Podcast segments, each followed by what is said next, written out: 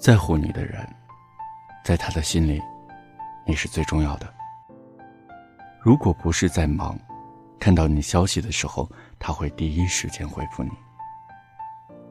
你想和他聊聊天，他也有满肚子的话想要跟你说。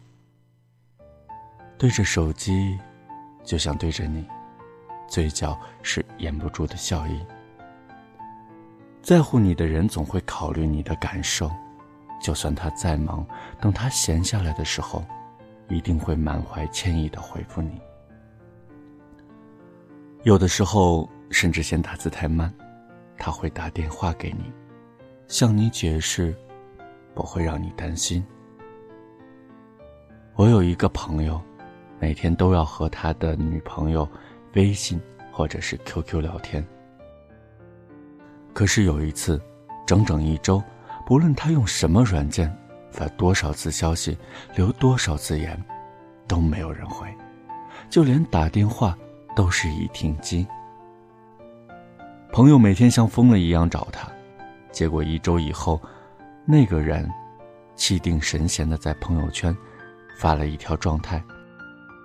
朋友的那么多消息，他一个字都没有回。其实他们两个在一起，他女朋友一直是淡淡的。他对那个女孩喜欢到不行，可是那件事之后的不久，女朋友提出了分手，他很痛快的就答应了。他说所有的恐惧、担忧、紧张，都在女朋友消失的那周里被磨得差不多了。只有真正一点都不在乎你的人，才会对你那么多的消息视而不见。你所有的关心和忧惧，在他的眼里一文不值，根本就没有回复的必要。他宁可看剧、听歌、打游戏、跟别人逛街、刷朋友圈、刷微博。可是，他就是不想回你的消息。不在乎你的人，就算你不知疲倦的再给他发上十次、一百次消息。他还是不会回你，这样的人就不要再找他了。你满心欢喜的一次次去找他，可是，他说不定看到你消息的时候就会觉得很厌烦，认为你阴魂不散，总是在打搅他。你高兴的时候，他不愿意与你分享；你难过的时候，他也不想听你倾诉。你的在乎，他一点都不关心。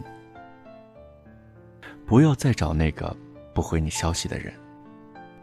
人生的路还有那么长，难道要日复一日的耗在对他的等待上吗？你来到这个世界上，可以喜欢一个不在乎你的人，但是不要因为这样就耽误了你，尤其是女士。与其在一个不在乎你的人那里失魂落魄，不如回头看看这大千世界，去找那个真正把你放在心尖上的人。